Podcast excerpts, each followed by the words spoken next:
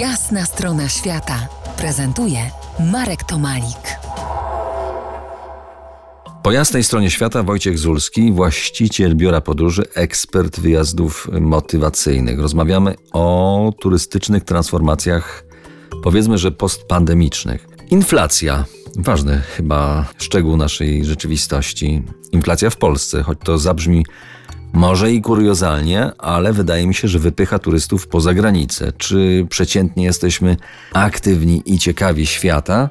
Czy uciekamy z pieniędzmi w podróże? Jak to jest? Czy jesteśmy aktywni? Wydaje mi się, że to zależy, z jaką grupą osób mamy do czynienia. Na pewno to, co obserwuję w czasie tych bliższych wyjazdów ubiegłorocznych europejskich, to to, że świat, w którym żyjemy, szczególnie social media, naszą aktywność sprowadziły właściwie do obrazowania rzeczywistości w czasie podróży dookoła nas.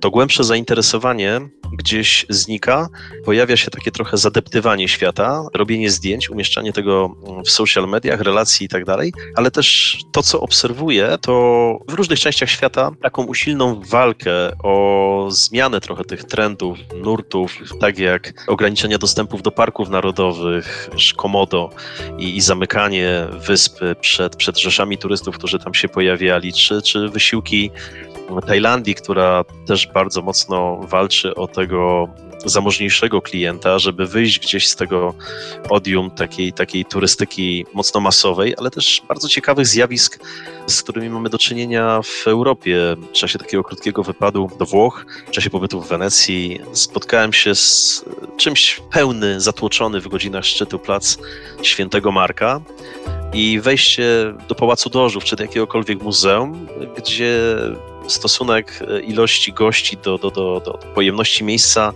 1 do 100, tak? Na placu Świętego Marka mamy tysiące ludzi robiących zdjęcia, zasiadających we wszystkich możliwych miejscach i nagle wchodzimy właśnie w te, w te, w te ciekawe, ciekawe miejsca historycznie, kulturowo i tam jest pusto, tak? Tutaj się pojawiają dwie ciekawe rzeczy. Na podstawie badań, logowań do, do BTS-ów, stacji bazowych telefonii komórkowej, władze doszły, turystyczne, regionalne, doszły do wniosku, że ta aktywność turystów sprowadza się do 3-godzinnych, 4-godzinnych, bardzo krótkich wizyt w Wenecji, trochę tak na zasadzie zaliczenia i od fajkowania.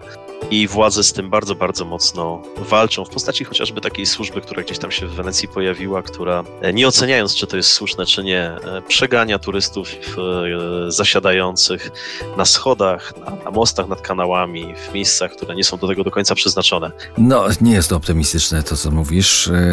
No, ale jest ten świat w tym momencie taki, jaki jest. Może go zmienimy. Może razem. Jakie prognozy na dobrą pogodę turystyki na ten i na następne lata możemy snuć? Zobaczymy. Posnujemy za kilkanaście minut. Zostańcie z nami. To jest jasna strona świata w RMS Classic.